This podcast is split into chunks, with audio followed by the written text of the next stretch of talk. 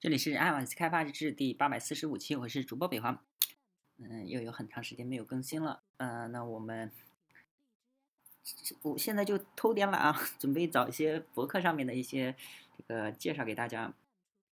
嗯，我首先看的是 Android Block，Android Block dot cn，这是安卓呃叫叫什么呢？叫 Android 博客周刊啊，这上面总共有四十六期了，应该是一六年开始的。嗯，就是每个星期有一期，那他如果一整年的话，估计有五十二期啊，四十六期。然后我们发现这上面有一个程序员健康生活指南啊，呃，这个是呃比较重要啊，我来就是先给大家介绍一下吧。嗯，这个程序员生活呃程序员健康生活指南呢，嗯，它是美国的一个作者写的，叫 J O E K U T N E R。写的那个陈少云翻译的，这个他是发发表在一个这这个李木匠的一个公众号上面啊，总共有十三篇，但是现在好像有六篇吧。那我们先从第一篇开始啊，呃，叫什么？俄俄和俄州的霍尔姆斯县呢，大概是美国最健康的居民社区之一。一九九六年到二零零三年的一项研究，对该县一半以上的居民进行了调查，结果令人大吃一惊。当地居民癌症 发病率啊，比平均，呃，比国家平呃平均水平低了百分，哎，百分之七十二一，这个不知道什么意思啊？嗯，可能是写的有误啊。那另一项研究发现呢，一个与呃霍尔姆斯县居民类似的群体，几乎没有出现过心脏病、糖尿病或者是肥胖相关疾病的病例。啊，这是二啊，哎，这是标注是吧？呃，但是呢，这两项研究的对象都不是随机的，他们都是阿米什人。众所周知，阿米什人的热爱乡村生活，热爱体力劳动，不愿使用现代科技。他们的世界和程序员的世界有着天壤之别。在程序员的世界里，我们得时不时的提醒自己起身到户外走一走。编程需要程序员全神贯注，这就是常常导致我们忽略生活的其他方面。其中最常被忽略的就是健康状况。我们的身体还没有进化到能适应，呃，久坐的生活方式，而这种生活方式会给健康带来许多负面影响。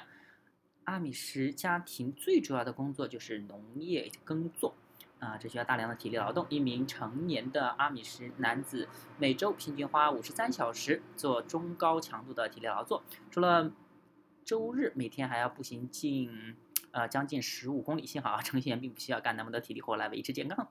呃，事实上呢，只要对现在生活方式进行微调，健康状况就能够呃得到很大程度的改善。职业不应该让你犯职业病，只要呃用对了方法，它就不会造成伤害。作为一个作者工作的程序员，你的职业对健康造成的负面影响可其实是可以治疗，甚至是可以逆转的。这本书会帮你完成蜕变、蜕变啊。那为什么要关心自己的健康呢？嗯，许多程序员因为背部疼痛啊，后发。在这个办公桌前坐直，还有一些程序员因为长期使用键盘和鼠标而伤了手腕。这些劳损轻的时候可能啊只会对工作造成些许妨碍，而若是严重起来则会无法工作。啊，除了这些小毛病呢，编程还可能引发早逝啊。啊，这个说话听起来可能有些极端，但是在美国最常见的是死亡原因就是心脏病。此外呢，糖尿病和肥胖症导致的死亡也日益多见，而编程人员的生活方式正是这类问题的诱因。不过在大多数情况下呢，这些疾病都可以通过锻炼和调养来避免。我们会在这本书里来探讨引起这些疾病和其他健康问题的原因，然后制定一个计划，帮助大家解决这些问题。本书的概梗概。呃，这本书呢将帮助你完成对蜕变啊，从一个周身疼痛、病病弱且极有可能脾气暴躁的黑客，转变成一个快乐的、高效的程序员。我们不打算给你设定什么不切实际的目标，比如说六块肌肉啊、六块腹肌啊、坚实的臀部，或者是像美国第一夫人米歇尔·奥巴马那样健康的健美的手臂。但只要遵循本书所列的计划呢，你就能。能够呢控制体重，变得强壮起来，且拥有更强的耐力。但是啊，这些其实都不是你的目标，保持健康才是目标。第一章，做出改变。我们将从生活习惯说起啊，我们可不是天生就有一副病态的啊。健康状况是在坏习惯与环境压力的双重作用下才每况愈下的。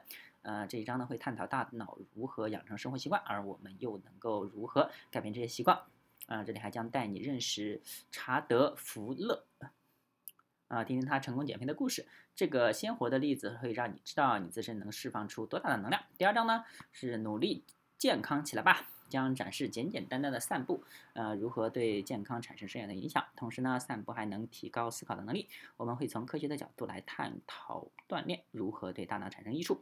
散步最好的好处之一就是让你站起来，远远离椅子。第三章永别了椅子，会详细的解说久坐的危害，以及呃你能为此做些什么。你可能会惊奇的发现，站着并不总是最好的办法。但是呢，如果能有一个极好的工作环境，你只是待在舒适的办公室就能改善身体健康。第四章灵活的饮食方案，大家都知道啊，程序员的饮食习惯非常糟糕。原因极有可能是高强度像启动程序一样机械的编程工作，以及随之而来的工作环境压力。在这一章呢，呃，你可以了解到如何对三餐进行尝试，直至找到适合自己的菜单餐单。第五章啊，预防头痛和眼部疲劳。第六章呢，呃，预防背部疼痛。第七章。预防手腕疼痛中，我们将详细的呃解读困扰着程序员的几种常见的病痛：背部疼痛、手腕劳损以及头痛症。啊，你将了解到如何预防这些痛嗯病痛啊，以及病痛发生时的处理方法。第八章让锻炼贴近生活中呢，我们要重点讲述与职业规划和日常工作相形一章的锻炼计划。在这一章，你将学习到如何制定一个能提高编程效率的锻炼计划。第九章到啊，到户外来思考，会考虑为什么时常进行户外活动是非常必要的、非常重要的。户外活动能够给身体提供呃足够的维生素，呃提供充足的维生素 D，啊，从而增强免疫力啊。我们还将探讨如何预防和治疗常见的感冒。第十章啊，重构健康中呢，在日常遵循前几章节所定的。锻炼计划的前提下，我们将探讨如何提高有氧代谢能力，嗯，和肌肉耐力。在此啊，呃，你你得全力以赴挑战自己的极限，这样一来呢，你的健康将更上一层楼，你的情绪和工作效率也会更进一步的得到改善。第十一章，组起队来，你的同事和雇主如何影响你的健康？你将了解到如何改善身边人的健康，还将体会到集体参与锻炼计划的好处。第十二章，继续那行动吧，健康的程序员。中呢，我们将会介绍一些小诀窍，啊，帮助你日复一日坚持下去。马克吐温曾经说过，保持身体健康的唯一方办法啊就是吃点你不想吃的，喝点你不想喝的，以及做点你不愿意做的事情。我们并不指望为了改善生活放弃现在生活的一部分，久坐和吃甜总吃甜食例外啊，这两样你非得放弃不可。这本书给你设下的目标和活动都能贯穿你现有的日程表，让你健康起来。OK，那这第一期呢，我们就介绍完了啊！大家可以关注新浪微博、微信公众号、推特账号 iysd 八 G，也可以看一下博客 iysd 八 G 点 com，拜拜。